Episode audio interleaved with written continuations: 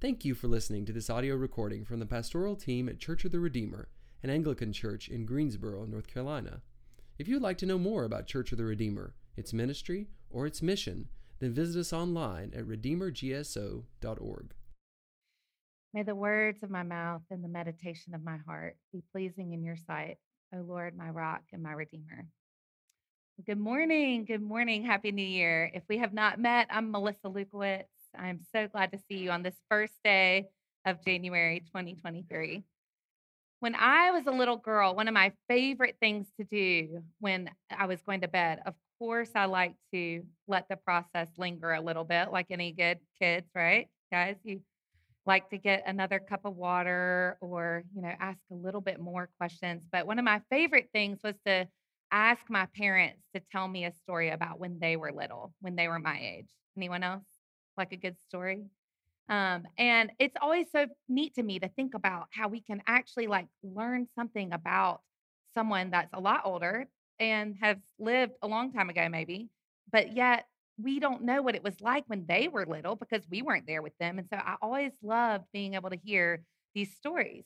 And I think sometimes when we think about Jesus, we have all these stories about his birth and when he was first born and when he was going to be born and then we have all these stories and these teachings and these truths about his actual ministry, you know, when he actually was an adult and he started his ministry. And we have whole books of the Bible given to us about his ministry. But there's this whole big gap from birth and through his adulthood that we don't see a whole lot. And so today we get this rare opportunity to look at this passage in the Gospel of Luke. It's the only one that we have that talks about Jesus as a boy. And so, kids, this is a good one for y'all to be in here for because you know what? It's your age, around your age, around 12. And I know not all of you are 12, but in uh, when Jesus was a child, this is kind of like we get to ask him, what was it like when you were my age, when you were a kid? So before we dive into it today, I'm going to reread our gospel reading so that we can just hear it one more time because I know a lot sometimes is going on and I really want us to sink, sink in with the meat of today's passage. So, now his parents went to Jerusalem every year at the feast of Passover. And when he was 12 years old, they went up according to custom. And when the feast was ended, as they were returning, the boy Jesus stayed behind in Jerusalem. His parents did not know it, but supposing him to be in the group, they went a day's journey but then they began to search for him among their relatives and acquaintances. And when they did not find him, they returned to Jerusalem, searching for him. After three days, they found him in the temple. Three days. Three days. They found him in the temple, sitting among the teachers, listening to them and asking them questions. And all who heard it were amazed at his understanding and his answers. And when his parents saw him, they were astonished. And his mother said to him, Son, why have you treated us so? Behold, your father and I have been searching for you in great distress.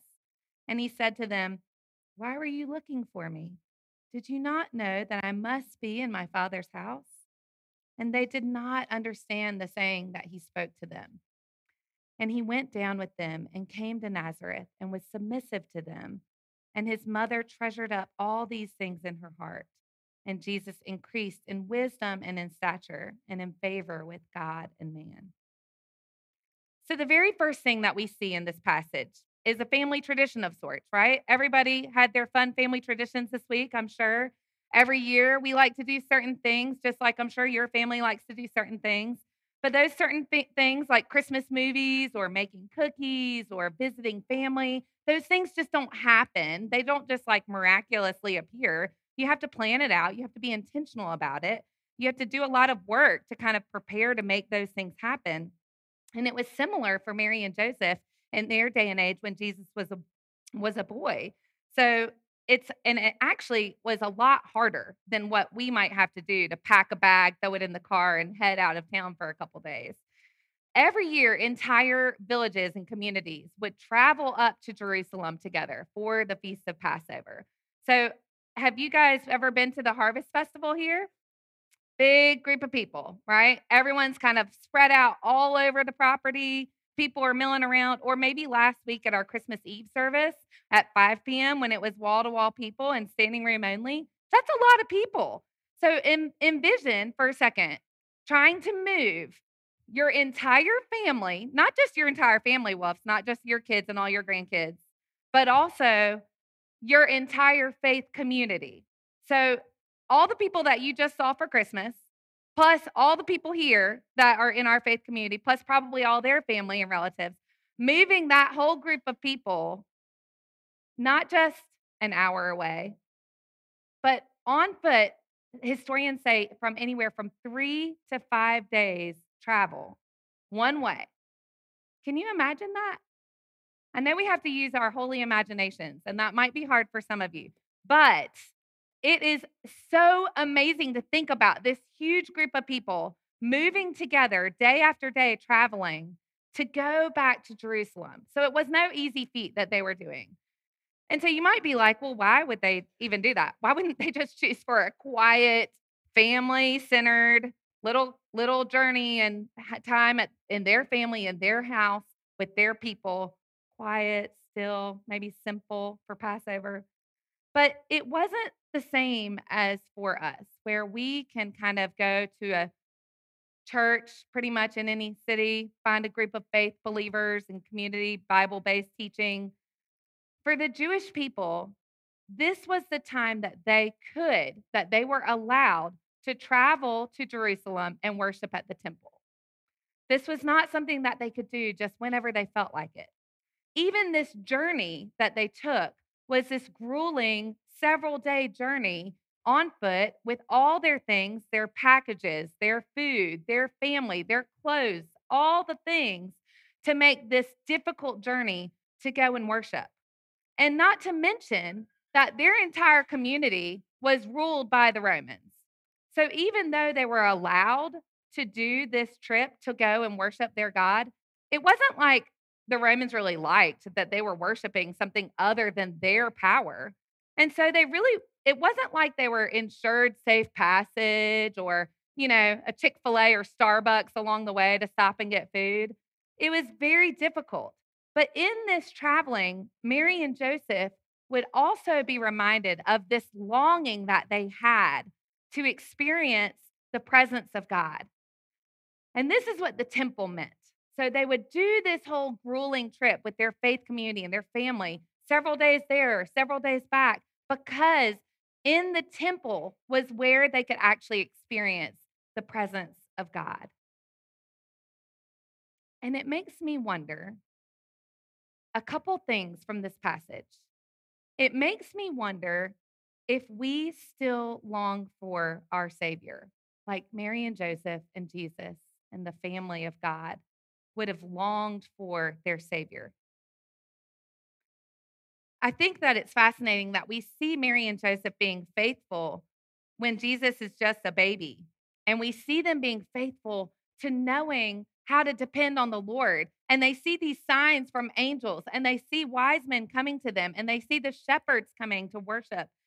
But it's not just then that they're believing and holding to these truths. Here, 12 years later, we see them being faithful. We see them trusting God and remembering his promise of salvation, even when they haven't really seen the fulfillment of it yet. Hundreds of years that they've been longing for this deliverance from the Lord. And yet, in the simple day in, day out, they're committed to being willing to make this journey annually a grueling, difficult, long, hard journey to remember how God was faithful. So that's my first question. Do we long for what the Lord is going to come and do for us? Do we miss in all the festivities and in all of the celebrations? You might say, Yeah, Melissa, we do. We long for it. We got it. We were here on Christmas Eve. We had our Christmas tree. We have our lights hung up. We went to see family. We got it. We got Christmas. But here's the thing is that even in the midst of this worshiping Christ, we are in this in between time where, yes, Jesus has come. Yes, he was incarnate with us as a person. He is Jesus come to earth. But yet we are still in the midst of a broken world. we are still in the midst of needing a Savior. And if we're not allowing space to long for that, then we're missing one of the most crucial parts of this story. If we are not allowing this longing to dwell up in us, I don't know about you guys, but no matter how joyous a time can be, there is a part of it that can somehow feel like it something is missing. There's still this longing or something goes wrong. Have you ever been like eating your favorite food and it's just so good or maybe that delicious dessert you had over Christmas and it's so good and then all of a sudden you like bite your tongue and your mouth fills up with blood and it's like all like it just makes you so mad. You're like, I don't even want it. I want to spit it out now. This stinks. Like what? That was it ruined everything, you know. Or the last week we were at the beach for a couple days to visit Randy's family, and um, we took our dog Deacon, and he's precious. He's perfect. We love him, and um, at, it's his first time at the beach, and the beach is my favorite place, and we're so excited to have him out on the beach, you know, and it's so fun. It's so picturesque. And I'm like, let's just run. Let's just run, buddy.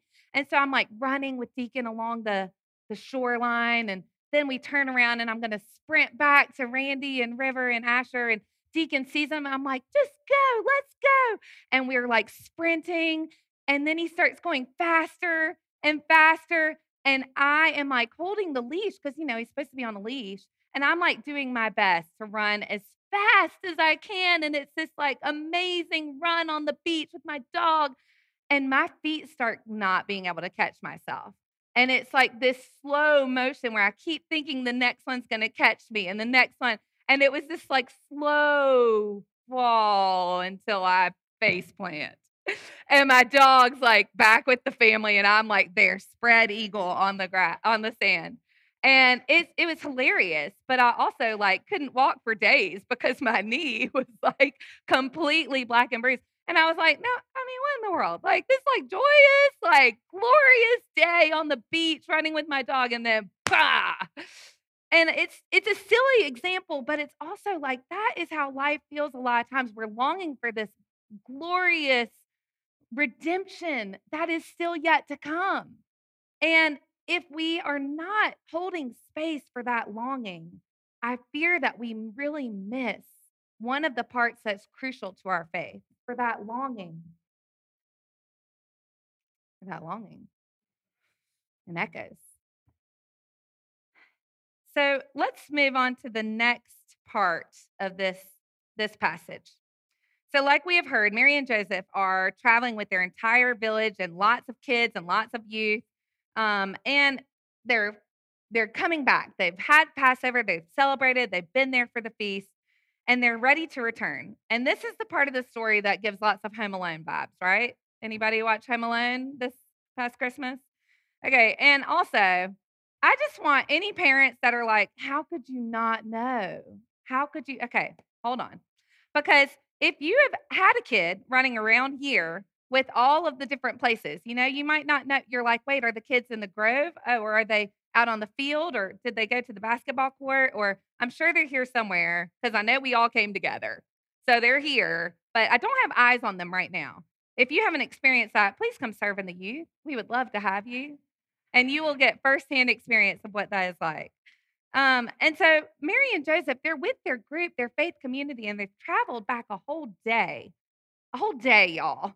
And they start to think, you know, like in Home Alone, the mom on the plane, but it feels like something's not quite right.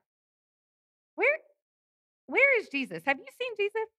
He, where, where's our son? Like, and they start checking with people, and they start wondering, and all of a sudden, this sinking fear starts to sit in.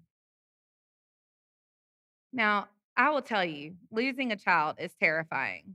It is terrifying. Your worst fear coming true. I don't know if any of you have had this experience. A few years ago, um, River, my oldest, and I went on a trip to New York City. And we were with a group of girls from her um, school that we were doing a dance trip for their um, performing arts. And we were with a bunch of other dancers and a bunch of friends and a, a couple parents and the teacher, you know, we had gone to this amazing performance. And um, afterwards, it was like in this busy part of Manhattan, you know, streets are full, lots of people. There's like a club close by. And so there's like a lot of loud music. And we're kind of like, all right, everybody here, let's go. Everybody get in the taxis. We're going to head out back to the hotel. And we're like, kind of like quickly gathering. And I just kind of do a quick scan to make sure everybody's there, namely my daughter, you know, and I don't see her. And I'm like, okay, okay, let's not freak out. Like it's fine. There's a lot of cars, there's a lot of moving pieces.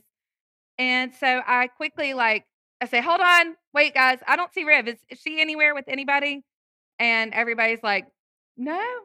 And I'm like, okay. So I start to go and I look in the taxis, you know, because some girls had already gotten in certain like taxis. We have taxis held up in New York City, mind you. And we're like, hold on one second. Our one one of the girls is not with us. And so we're I'm like going and looking in and like checking in. I'm like, is River here? Like thinking, okay, I'm not gonna freak out because clearly she's here somewhere. And um, and so then several minutes later, she's still not there. And meanwhile, I've thought, how many seconds have gone by while she's still not there? And all these people that have been passing for the last several minutes.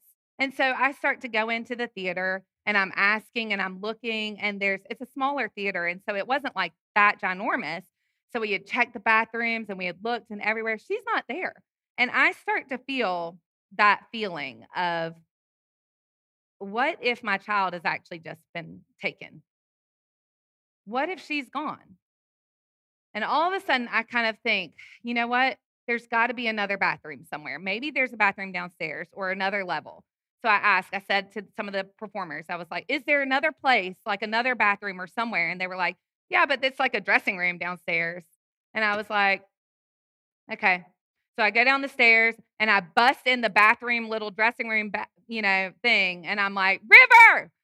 And she's like, yeah. and I'm like, oh my gosh. okay. Well, thank the Lord you're here. Okay. You know, and it's like that sigh of relief. And she was like, sorry, the bathrooms were full upstairs. I just came down here. And I was like, well, okay. Well, thank the Lord you're here. We have been looking for you for several minutes, but everything turns out okay. And so I think about here's the thing is that, yes, we see the other side of where we know the next part of this passage when Mary and Joseph say, and we have this next part that says,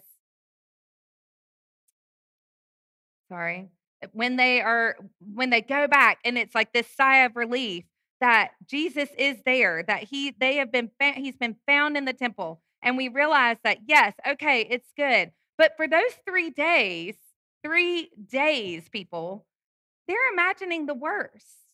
They're imagining our son is gone, our son is dead. We can't find him. They're imagining the worst. And this is the thing I have never had to flee from a country for fear of my child being executed. And, you know, I know that we did not read that passage this morning, but just stay in Luke for a second. And I'm going to read this part from Matthew just to jar our memories. Now, in Matthew 2, verse 13, if you want to follow along. Now, when they, the wise man, had departed, behold, an angel of the Lord appeared to Joseph in a dream and said, Rise, take the child and his mother, and flee to Egypt, and remain there until I tell you. For Herod is about to search for the child to destroy him. And he rose and took the child and his mother by night and departed to Egypt and remained there until the death of Herod.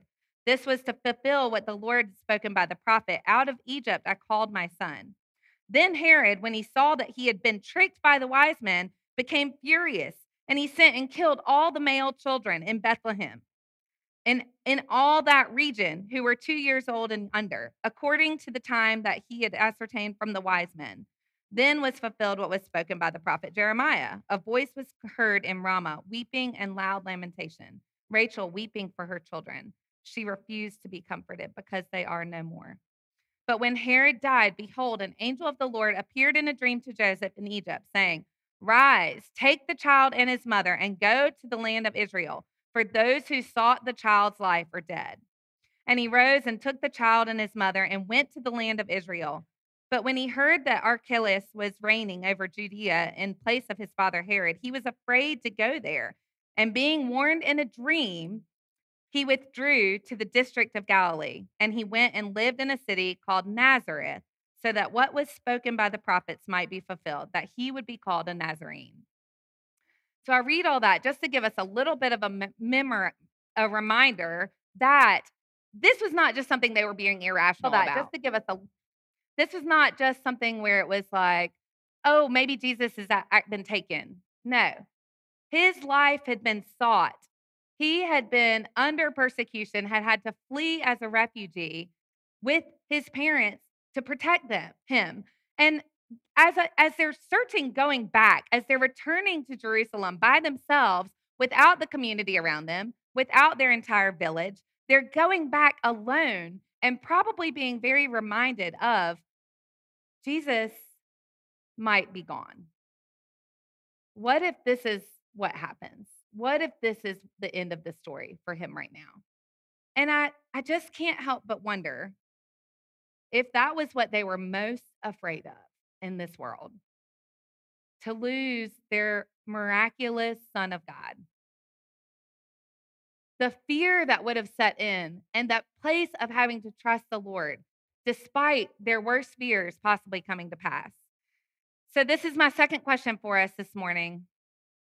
Are we willing to trust God with the things that we are most afraid of experiencing?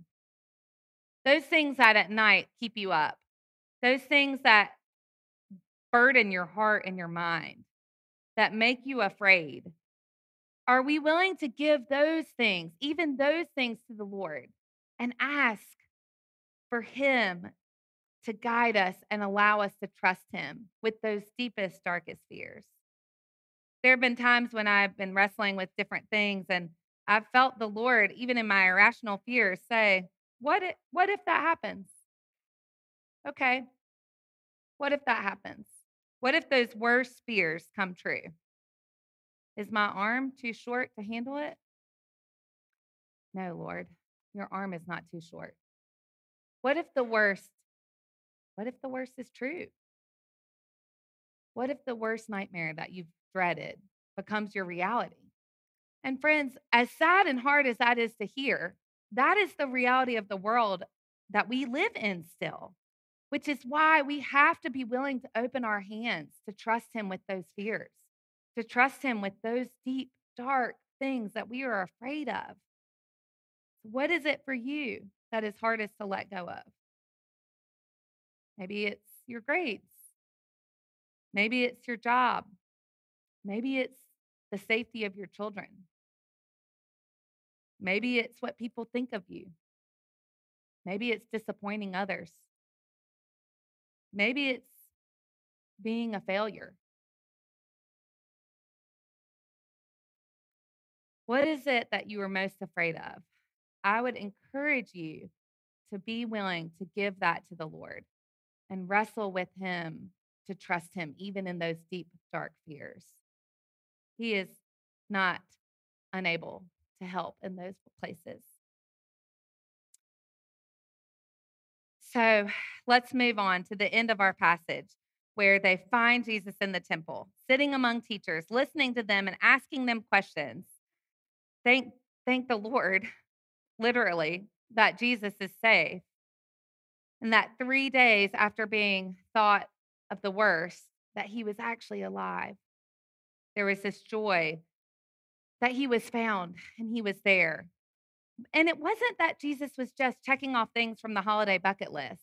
You know, he wasn't just trying to do a little bit more fun of festivities. He was sitting in the temple, this place where God dwells with man, receiving insight and wisdom, gaining in his understanding of what the feast of Passover actually meant and let's not miss that he was learning about who he was. At the young age of 12, Jesus says when his parents find him, Did you not know that I must be in my father's house? Another way of saying that is about my father's work. Now, the last few weeks, John Milliken had led our kids in a series about identity, our middle and high schoolers. And we talked a lot about how in, you know, anywhere from 100 years further on from where we are right now, Your identity was not something that you dreamt up and discovered and spent time like wondering, what am I going to do with my life? And what do I feel called to? And what is the path for me? It was something that was basically said, hey, you're a carpenter's son, so you're going to be a carpenter. There was no guessing game about it. There was not this milling over it for hours of, I wonder what I'm going to do with my life. No, it was something that was very easily said and done. And so when we hear Jesus say to his parents, Didn't you know that I would be about my father's work? Guys, this is huge because what we are getting a glimpse into at Jesus at a 12, as a 12 year old is that he is claiming to be God's son. He is receiving the ministry that what it means to have been born the son of God. He's receiving and believing these words that God has spoken about him. And I wonder, this is my third and final question for us this morning. Are we willing to believe what God has said about us, no matter how good it is? Are we willing to believe what God has said about us, no matter how beautiful it might be? I don't know if you were listening to that last New Testament passage we read today, but are you willing to believe that you have been predestined for adoption? That you are an image bearer of God, that you have been called a child of the Most High with this gift of inheritance to become a son or a daughter of the Most High King. That you have been saved by grace through faith, not from anything you could do, not from the merit of our own hand, but by the grace bestowed on Christ that we get to share in that inheritance of. When we truly begin to live this truth, when we begin to see that that is what is the most true about us, not what we do, not our jobs, not our grades, not our friends, not our circles, not our economic status or what our bank account says. When we believe what is most true is what God's word has said about us, then it changes us and it changes our path for the better, for the world around us.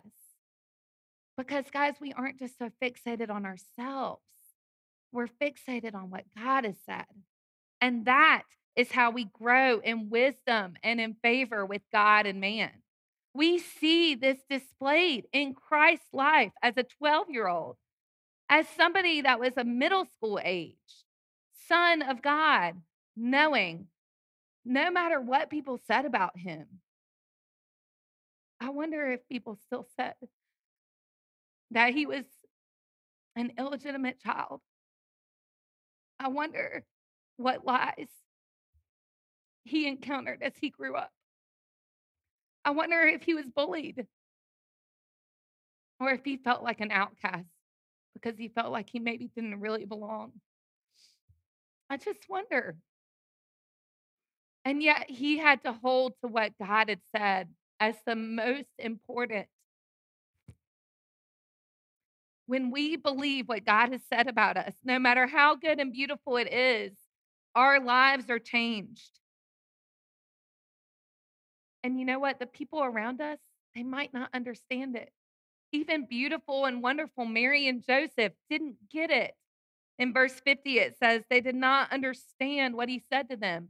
And they were the people who had seen the angels.